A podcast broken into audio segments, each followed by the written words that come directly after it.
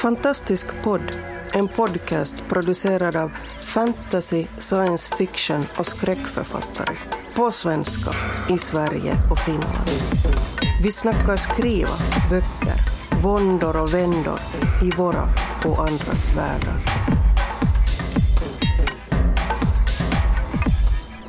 Välkomna till Fantastisk Podds mässbonusavsnitt där vi kommer att ägna oss åt sånt hemskt som skamlös reklam. Vad säger ni om det? Yes! det är det alla, Äntligen säger Ja, det är det alla gör på mässan. De står där på montrar och säger det här är jag, det här är min bok. vi. Köp, köp. Köp, köp, köp. Precis. Så att, eh, Maria, vad ska vi köpa av dig? Jag ska börja med att presentera oss. ja! Maria Turchaninov från Grupp Finland. Mm, köp henne. Uh, han eller Mikaela Tai Mikael, också, skärp dig nu lite. också från Finland. Köp inte Finland. henne. Köp, köp inte mig. Marcus Sköld från eh, Stockholmsgruppen. Fredrik Persson Winter från Göteborg, såld. Såld. Ja, så aktuell på mässan är jag i år med boken Breven från Maresi som är den tredje delen i krönikor från Röda klostret. Och det är ehm, en fantasyroman, om vi börjar Åh. med, med det grundläggande, eh, som fortsätter ganska exakt där eh, boken Maresi, det vill säga den första delen, tar slut. Och vi får följa Maresi då hon lämnar klostret och återvänder till sin hemby för att sprida den kunskap hon har inhämtat i klostret ut i världen och, och väldigt idealistiskt, eh, 17 år, tänker hon att nu ska hon rädda världen och, och göra den till en bättre plats. Och sen går det kanske inte riktigt som hon har tänkt sig. Sen går det som det brukar gå. Um, sådär, i korthet. Vi kanske kan börja sen en diskussion, men om vi presenterar våra grejer först. Okej, nu har vi presenterat oss själva, nu ska vi presentera våra grejer. Då. Eh, ja, jag eh, har, eller i vår, våras kom en grafisk roman vid namn Skandorama ut som då är skriven av, av mig och illustrerad av eh, Catherine Anyango Grünewald som är från, från Sverige, eller kenyansk svensk. Eh, och det är en dystopi, en dystopisk, noir-dystopisk eh, kort roman som handlar då om den nybildade staten eh, Skandorama, också kallad Neoskandia, där då eh, de nordiska staterna har gått ihop till en stat, stängt sina gränser eh, till omvärlden eh, Eh, och försöker skapa ett idyllsamhälle där man håller välfärden för sig själv inom sina gränser, egna gränser. Och då handlar det ju förstås ganska mycket om just det här med vad som är utanför och vad som är inne, men också i eh, de här, den här ojämlikheten som finns de facto sen också inne i välfärdsstaten. Så det är liksom så här dystopiskt, handlar också om eh, genmanipulation och de gränserna. Att, hur, hur långt man kan gå. Eh, ganska, ganska långt kan man, kan man gå. Och hur man använder andra människor också, hur man använder människor som experimentfolk, eh, människovärde. Sådana små Och saker. jag var just inne i SF-bokhandeln och där stod den med omslaget utåt. Åh, så vinkade jag den och sa hej, Ja. Skandorama. Ja. Så det, där, där är jag nu i den världen. Hjälp! Eh, ja, eh, jag är här på mässan eh, och då jobbar jag mest med eh, Zonen vi ärvde som är en novellsamling som vi skrev eh, tillsammans i skrivarkollektivet Fruktan. Det är noveller som är inspirerade av rollspelet MUTANT år 0. Så vi har haft ett par signeringar och vi hade en liten panel på fantastikscenen här som vi eh, pratade lite grann om när världen går under och robotar och mutanter och andra trevliga saker. Eh, sen så, eh, jag har ingen egen roman här på Bokmässan. Eh, men eh, om vi tar annat som händer överhuvudtaget. Så jag eh, har översatt ett par noveller av Brian Keane här i somras. Som kommer ut i en eh, eh, novellsamling som heter Varsel i mörkret. Som är en samling av Stephen King-inspirerade eh, eh, noveller. Så att det är eh, en, en rad författare som har översatt olika noveller till, till svenska. Och jag jobbar på med en ny roman samtidigt som jag försöker få ut den som jag redan har färdigt på, på något förlag. Och nu till Halloween så kommer en ljudboksserie på Storytel som heter Mörk framtid och det är jag och eh, Boel Wehrman eh, och eh, Erik Odeldal som har skrivit lite teknikskräck för 15 år uppåt. Som, ja, i, i samma anda som Black Mirror ungefär. Så det är avslutade avsnitt i en serie då, på 10 stycken avsnitt som man kommer kunna lyssna på. Hur långa är avsnitten? De är runt 40 minuter. Har ni liksom skrivit ett var eller så här eller har ni samarbetat om avsnitten? När vi har skrivit eh, ett var. Jag har skrivit fem. Boel har skrivit tre och Erik har skrivit två. Så att det blir precis som i, i Black Mirror att det blir det är helt fristående historier eh, fast med ett gemensamt tema och hur, hur tekniken kan gå fel om man, om man missbrukar den. Eller om man blir för beroende av den eller och sådana saker. Det vill säga en berättelse rakt ur mitt liv låter för beroende av den. Mm. Det är du som har varit förlagan. Jag studerar mig ingående, så här ska man inte göra. Är det därför du har gått runt liksom och spanat sig hela tiden efter Maria och se vad hon gör med sin mobil? Så Ja, Precis, tagit anteckningar. Ja, exakt. Ja, jag håller på med en massa saker. Eh, ingenting av det är sådär klockrent självklart på väg ut. Utan jag är väl den som så att säga kämpar med att övertyga förlag och andra just nu om att få ut saker. Men jag har en eh, rymdopera som jag precis har avslutat andra delen av tre. Som man jobbar på att eh, försöka få ut. Och jag har skrivit en liten thriller, psykologisk thriller som precis satte punkt i råmanuset på. Som snart ska gå ut också. Hit och dit. Eh, och så har jag totalt lämnat fast fantastiken och skrivit ett ungdomsmanus. En slags eh, catfish-historia med en roadtrip. Som jag Men det får, du, det får du inte tala om i den här podden. Nej, då, då stryker vi den. Då stryker vi den. Alltså, handlar det om verkligheten? Ja, lite grann, fast, fast ändå. Det låter skrämmande. Ja, det är mycket skrämmande. Men den där teknikskräcken du pratar om låter ju sjukt spännande däremot. Ja, det var otroligt roligt att skriva framförallt. Ehm, Det bara... Orden bara forsade fram och det är inte alltid som det gör det. Men eh, det är ett väldigt spännande område eh, att fun- fundera kring. Vad, vad händer med AI? Vad händer med... eh, Ja, när vi som sagt blir för beroende av våra mobiltelefoner och... eh, ehm, vad, alltså, vad, vad är det som skulle kunna hända i, i framtiden? Vet du vad de andra har skrivit? Alltså har ni läst varandras texter eller? Eh, ja, Hur, hur lika, hur olika har ni tänkt liksom? Hur mycket av er egen prägel ligger på de olika? De har blivit ganska olika, de eh, novellerna som vi har skrivit. Så det är ingen, vi har inte haft några problem med att vi har liksom så här överlappat varandra för mycket. Mm. Eh, Så uppenbarligen finns det en hel del att, att ta av när det, man börjar fundera på saker som kan gå fel. Liksom. Men ni har snackat in er om världen då först, alltså vilken hur världen ser ut? Och så, så. Nej, egentligen Nej. inte. Utan det är bara... Eh, men det har landat i en, en, en, en ja, nästan nu till en nära framtid för Ja. de flesta fall. Ja. Jag har en novell som utspelar sig, ja den är inte satt i tiden, liksom, men eh, med folk som bor i, i lådor väsentligen. Och maskiner tar hand om dem för att världen har gått under utanför. Mm. Och den är ju lite längre fram kanske. Eller, eller, nu är vi ju instängda på mässan så vi är ju inte helt säkra på att Men det precis, det sant påminner faktiskt ja. lite grann om det. Man har ingen aning om vad som händer där ute egentligen. Nej. Så, fast vi är instängda i en stor låda i och för sig då. En, Ja, en, ja, en precis. Ni jättelåda. kanske Ja. krymper hela tiden. Ja, exakt. Lådan minskar. Mikaela, har du någonting som du kan berätta om som du håller på med? Eh, jag har två, eh, två romanprojekt på gång nu men, men det faller också liksom i eh, fel, fel lådor. Förrädare! Ja, det, det, det ena projektet är alltså så, eh, autofiktivt, alltså det handlar om denna världen. Och det andra är, är en, en Dina ögon blev så här stora.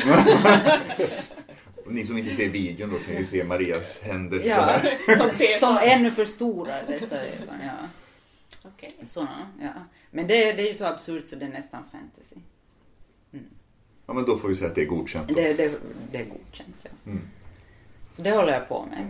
Den ena är nästan klar och den andra är i det där ljuvliga stadier när allt är tillåtet, när allt bara har börjat, det finns inga deadlines, det finns ingen annan som vet någonting om vad jag håller på med och vad som helst kan hända. Jag vet inte själv ens heller vad jag, gör.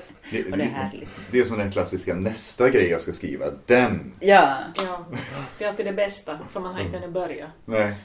Man har inte ännu förstört någonting genom att börja skriva det. Nej, man har inte insett att det här funkar Ja. inte.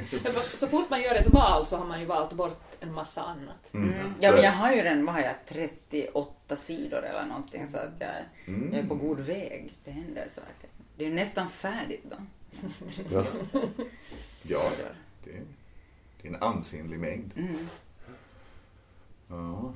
Nej, apropå antal sidor och så vidare, så ur det perspektivet så är jag oerhört nöjd även om jag är såklart lite frustrerad över att det tar tid allting. Men jag, Ja. jag har varit oerhört produktiv de senaste två åren så jag har ändå lyckats slänga ur mig fyra böcker som ligger he- hemma och på olika förlag. Så, Samtidigt som du har ett annat jobb också. ja, exakt. Ja. Vilket får mig att känna mig smått galen samtidigt då. Men, men det är så oerhört kul att skriva och, och jag blir så nöjd med det och jag har just väldigt många idéer som går att veckla ut. Och då, då är det faktiskt väldigt kul att skriva även om det inte alltid hamnar ute i rampljuset med en gång. Ja. Stay tuned som man brukar säga. Jag är någonstans där jag nu håller på liksom och försöker hitta tillbaks till det som du just sa, det vill säga att det skulle vara kul att skriva. Ja. Ja, och att det skulle vara roligt och att jag skulle liksom få känna den där skaparglädjen, för nu har jag just lite tappat bort den. Jag vet inte, många olika orsaker säkert. och jag har en liksom, frihet, jag skulle få skriva vad som helst nu och, och, och göra vad jag vill, men, men det är inte heller alltid så lätt. Nej, men sen kan man ju behöva den där trädan, att man inte skriver, att man har den perioden. Och jag menar, nu har du nyss kommit ut med en, med en eh, roman och i ganska tät takt har du ju publicerat Ja. här. Så kanske det nu är den tiden när du kan låta bli att skriva i den delen av processen som kanske också är viktig. Intellektuellt så vet jag att det absolut Ja. är så och det skulle vara jättebra och viktigt för mig just att, att tillåta den att du, du träda ett vackert ord eller sådär, hälla saker på komposten och låta det liksom jäsa. Som, som då låter lite mindre mysigt. Men på samtidigt tycker jag också när man just har jobbat ganska äh, snabb takt i, i flera år så är det svårt också att, att bara kunna Ja, jag vet. göra någonting ja. annat än Ja. Ja, och man har inte de, de ramarna som man har i, i och med att man utgår från en, en given värld som man känner till väldigt väl. Och att, att göra den omställningen till att fritt kunna skapa precis vad som helst är Ja. kanske inte alltid så enkelt. Det är lite grann som jag eh, upplever när man håller på att växla mellan redigering och Mm. att skriva, skriva nytt.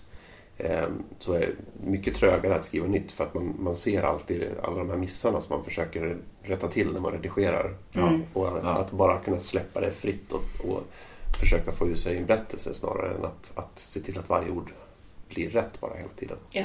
Det är ju en konst i sig att liksom just kunna göra det skiftet mellan att sitta och redigera sig för mycket medan man skriver eller så att säga att släppa redigeringen för att låta det komma. Fast jag är ju sen... Jag är såg, jag såg att du tittade, Maria tittar på mig här.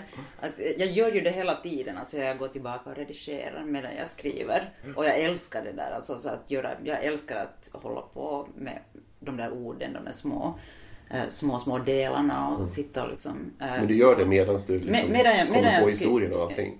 Med, med, medan jag skriver Ja. och också liksom det där tidiga skedet när jag skri, skriver vilt så, så går jag också tillbaka i texten och redigerar och slipar och sen, sen skriver jag sen, sen redigerar jag det som jag skriver. Så jag går så här fram och tillbaka och fram och tillbaka. Men det är ändå en rörelse framåt totalt sett. Jo, det är ju det. Det är så här, eh, några steg framåt och sen några steg tillbaka och några steg framåt. Men jag, jag, jag blir jätteinspirerad av det där att hålla på och peta Mm. samtidigt och slipa och fila och, Ja, och låta all, saker alla växa och jobbar ju på helt olika sätt, Ja. det är ju uppenbart. Ja. Ja, Jag alltså jag skulle ju- bli helt låst om jag skulle göra så, för jag skulle bara se hur skit allt är, så skulle jag inte kunna skriva någonting alls mer. Jag måste liksom bara sådär skygglapparna på och tuta och köra och sen först kolla på vad jag har skrivit efteråt. Ja, jag, jag, Men jag- jag är helt med i den skolan. Shitty first draft rules. Ja. Aha, ja, så går oh hello darling! Åh, kom och gulla lite med mig då. Och sen är så här, åh nu går vi lite vidare. Åh, tillbaka till mina darlingar. Så, Men det som jag också har lite svårt på något sätt att, att ähm, internalisera är att det som vi gör här just nu på mässan också är jobb. Att jag tänker liksom, oj nej jag skriver ingenting och då är liksom, nu, nu jobbar jag inte. Uh, och, och då har vi alltså mässor hela hösten. Ja.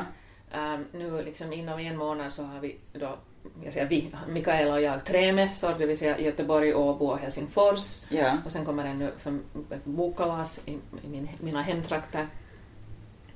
Och det tar ju jättemycket tid och det tar jättemycket energi och kraft men samtidigt är det jättesvårt för mig att liksom tänka att okej, men det här är det jag gör nu som mitt jobb. Ja. Att jag skriver ju inte. Ja. Och det är det som räknas. Ja, sam, samma sak. Och det är ju ganska tungt också egentligen, fast det är Jätte. roligt. Mm. Eh, Ja, ja. Jag menar, man ser ju på mig, eller ni ser ju, eh, jag beklagar att ni inte ser, ser mig nu, alltså jag är ju jätte, jättevacker. Eh, och, och, och ni ser inte de här stora påsarna, djupa fårorna som kommer av så här, det hårda mässarbetet och kanske också just så här, eh, det viktiga umgänget med sina kollegor sen efter att mässan stänger också. Ett Gör, gör du sånt? nej, nej, men man kunde. Ja.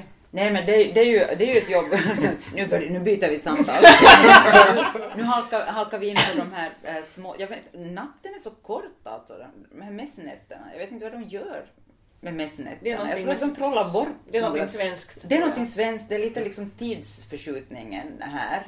Eh, Och jetlag och, och sånt, tror jag. Så jetlag. Men det är lite konstigt för att det, det drabbar även oss svenskar på Ja, ett märkligt sätt. Det är ju jättekonstigt, ja. Ja. Jag tror det är som en, som en hinna av tid som ligger runt mässan. När Ja. man kliver in där så blir natten kortare. Precis. Och så går man ut igen och så blir det Allt, som jag får vanligt. säga, all tid blir kortare. Ja. All tid liksom All, all, alltid ja, försvinner här. Ja, det är någonting fa- fantastiskt och magiskt med det här stället. Mm. Den här bubblan som vi, som vi är i nu, den här stängda lådan. Mm. Nå- någonting märkligt.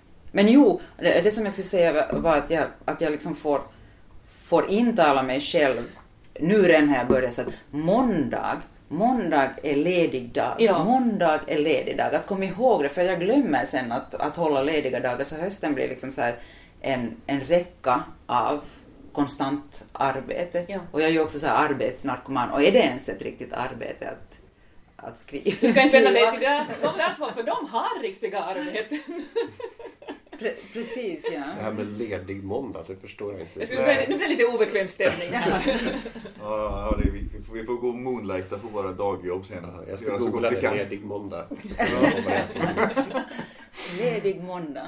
Ja. Ja. men det tror jag att jag ska försöka. Jag har också tänkt att jag tror att Det om låter jag bara, bra, måste jag säga. Om Ja. jag bara kan så ska jag hålla mig i sängen hela måndagen. Ja men det har jag också sagt. Jag ska hålla mig i sängen hela Då blir jag måndagen. inte alls avundsjuk. Så jag vet, vi har det nog bra. Vi, vi har det nog bra, ja. Vi, vi klagar inte. Det är ju på något sätt nog drömjobbet Mm. ändå. Sen har jag ett annat projekt om jag nu får gå Självklart. tillbaks till någonting. Nej. jag höll på att säga Asia.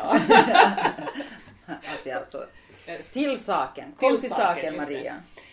Ehm, så har jag Kom ett- till saken och avbryt inte hela tiden, Maria.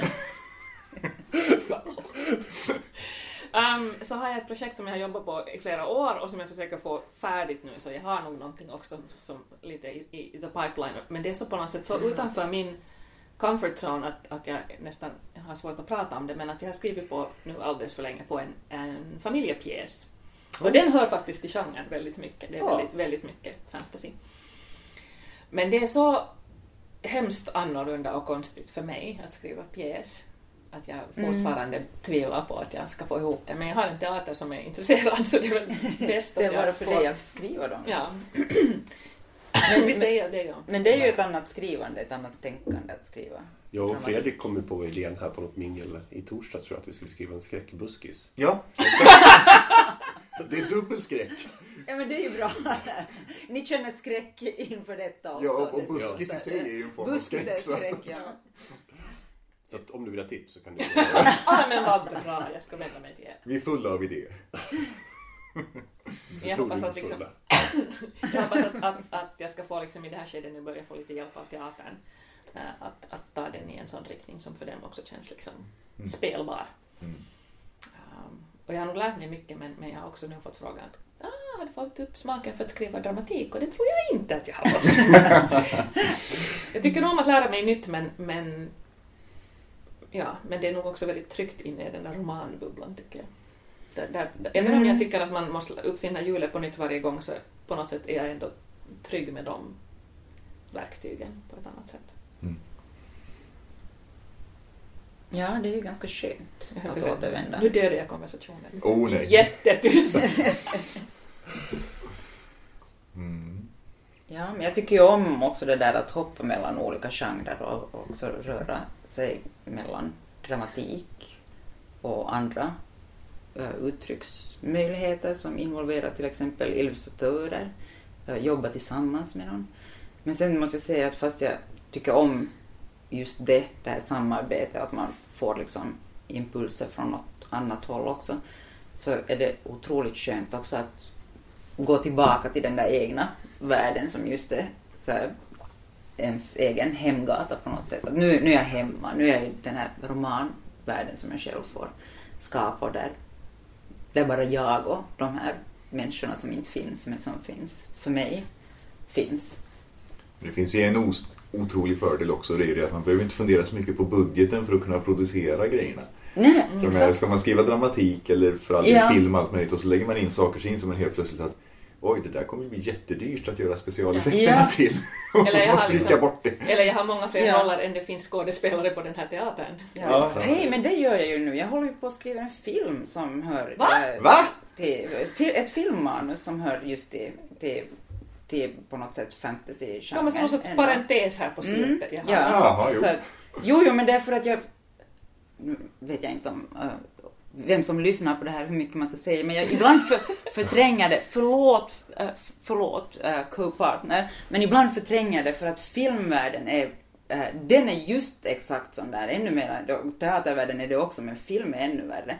Alltså man skriver ett manus, jobbar, ger sitt hjärta, ger sin tid och sen, sen i något skede kommer någon producent att säga att nej, eh, nej det, det här funkar inte, att vi måste dra det åt det här hållet. Att nej, ni måste skriva in eh, den här eh, gubben eftersom vi har den här gubbskådisen som, som, som kommer att ge oss en massa pengar så vi måste skriva in en roll för honom. Och vet ni, det kommer så här och till sist så kommer det att vara så att nej, vi film, eh, det blir, blir ingen film. Det blir inte ens en vante, det blir ingenting. Och sen dör, sen dör det ut. Alltså film, filmvärlden, där handlar, det handlar så mycket om pengar så man blir desillusionerad och sen skriver man någon dystopi istället. Men kan du säga någonting liksom om, om världen, så behöver jag inte säga om projektet, men, men liksom vilken värld rör vi oss i? Eh, det är den här, ja, den här världen kanske, men en stiliserad värld, alltså så att det är anakronistisk, eh, flera olika la- lager, alltså att man använder den här världen vi har, men, men spetsar till den och jobbar med arketyper och lite liksom så här, äh, gammal filmvärld och så här, olika tider, 50-tal, 80-tal samtidigt och skapar på något sätt en, lite förskjutningar som gör att det blir en så här stiliserad värld som föreställer en verklig värld. Och sen finns det då en, eh, filmen heter Space Girl och det kommer alltså en, en flicka från, från rymden ner till jorden och, och vad heter det och ser den här världen som vi finns i och reagerar på den. Basically så, ja. Wow. Ja. ja. Man ska inte ropa hej innan man har kommit äh, till premiären. När det gäller film, det har jag lärt mig. Jag, en gång har jag skrivit ett filmmanus, äh, ett, äh, en kortfilms, äh, en kortfilm, manuset till en kortfilm som, äh, som dog sen. Den blev aldrig till. Precis och det efter det mig sa jag att aldrig mer igen, sa jag. Vad sa du? Nej, jag- det var inte meningen att avbryta men jag, det har precis hänt mig också. Ja. Jag skrev en kortfilmsgrej som dog på budgeten. Precis, Ja. ja. Man tycker att bokbranschen är tuff men film är nog tusen En, gånger värre. precis. Ska vi ta en sån här avslutande, anknyta till mässan och säga någonting kul och någonting jobbigt med mässan? Ja, herregud. Nå, någonting roligt och någonting jobbigt med, med mässan. Om man får bara inte säga en sak. Eller får man liksom säga många saker på samma gång och låtsas att man bara säger Ja. en sak. Ingen kan neka dig någonting. Sätt igång. Får man vara ambivalent också? Man får vara ambivalent. Jag tar en första ambivalent, eh, ambivalent sak. Eh, att, eh, att när jag kommer in på mässan så, så händer någonting i mitt huvud. Alltså jag blir mässblind. Det är kanske, kanske mer negativt än positivt. Det är så mycket människor och så mycket ljud. Och det är som att bli snöblind. Bara att det tar en sekund och sen blir, blir jag en zombie som går framåt. Och jag känner inte igen mina vänner, jag känner inte igen eh, min stora kärlek än som jag skulle möta den här. Eh, utan jag ser ingenting och hör ingenting och förstår ingenting. Mm. Det var det ambivalenta. Uh, och sen en, en rolig sak att sen om man råkar se de här kollegorna som man kanske inte alltid ser, och, uh, så, så det måste jag säga om Göteborgs bokmässa, att här upplever jag att, att, man också inte bara har den här marknaden, marknadsföring, utan här finns ett sammanhang också som är litterärt. Det finns de här bokälskarna som kommer hit verkligen för böcker. Mm. Och det finns den där himlen där med seminarierna där, uh, där det faktiskt liksom, där man får höra samtal, inte bara liksom någon som talar om sig själv och sin bok Eh, på mässgolvet medan alla går förbi och går förbi och går förbi och inte stannar. Utan där folk sätter sig ner i en tyst sal och några människor talar med varandra om intressanta, viktiga saker. Det är, liksom, det, är det finaste med just Göteborgs bokmässa tycker jag. Jag önskar att jag skulle hinna gå på några av de fina samtalen mm. någon gång och lyssna på dem. Ja, det, det, det önskar en... man ju. Men jag tänker att när man sitter där och talar själv så känner ja. man av det där att här uh, uppstår ett riktigt samtal. Det kanske, som jag upplever om jag ska säga då, en, en, en svår sak, förutom att också det här med utmattningen, men just att, att, att, att jag inte hinner gå på, mm. på, lyssna på andra, vilket jag gärna skulle göra. Att det skulle vara hemskt fint att ha en ledig dag då man kunde bara gå runt och, och, och lyssna och delta och uppleva själv. Um, kanske helst då egentligen någon torsdag, fredag när det inte är så jättemycket folk, för nu, mm. nu på helgen så är det så hemskt mycket människor. Mm. Men sammanhanget menar jag liksom mera det där att möta sina kollegor så ja. After work, efter att mässarna har stängt. För mig är nog en, en positiv grej att jag upplever nog att, eller jag upplever att jag får jättemycket energi. Jag blir liksom nog lite speedad också mm. av det här men, men, men, men att just liksom att, att, att möta kollegor, att få tala om litteratur för människor som är mm. intresserade och, um, och få möta läsare Ja. Jag måste ju säga att nu är det jätteroligt när någon kommer fram och säger att den har läst alla mina ja, böcker och, ja. och, och, och liksom, mm. det här är min favorit och faktiskt ser glad ut över att få träffa mig. Ja. Så nu är det ju roligt. Ja.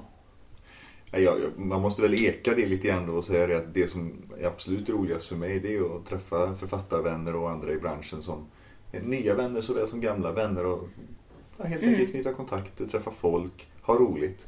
Det är absolut det bästa. Och sen är nog det värsta, det är nog mässpesten i alla dess former. Mm. Man kommer hem antingen förkyld eller med migrän eller med någonting annat man inte tänkte ha med sig. Och 7000 böcker givetvis som man sen får förklara för sin respektive. Att, jo men det finns lite mer plats i fönstersmygen faktiskt. för så är det hos mig nu. Jag börjar täcka fönstret så jag ser inte ut ur mitt arbetsrum längre. Jag förstår den känslan verkligen. Det är så här bokstopp för mig. Ja, bokstopp. Lite så. Jag kan tipsa om e-böcker, det är bra. Ja, just det. Don't get me started. Då kommer ju aldrig de där som ligger där i fönstret att bli lästa för då kommer jag bara ta de digitala. Jag köper fortfarande fysiska böcker men, men eh, sen så läser jag dem ändå som e-böcker så att jag köper dem egentligen två gånger. Aha. Ja, ja, det är bra. Ja, men det, det är bra. Vi, vi alla älskar dig. Vi ska, ja. vi, vi ska sprida budskapet. Köp gärna allting fyra gånger. Ja. Ljudboken också. Ljudboken och, också, ja. och, och, och pocketen och app. Ja. Och ha fyra konton så du kan starta boken samtidigt som du får en sån surround-effekt när du lyssnar ja. så här i olika högtalare. Precis, med litet eko bara. Ja, ja, men det är surround-effekten. Ja, exakt. Ja, bra.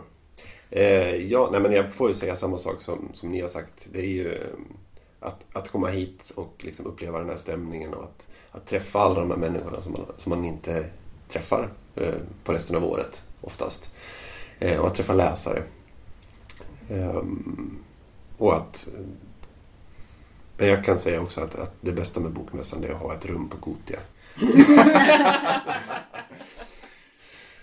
jag, jag gick upp och efter, vi hade en panel idag och efter det så jag tog ett kort varv runt, runt mässgolvet och såg på kaoset och sen så gick jag upp till, till mitt rum och bara la mig på sängen.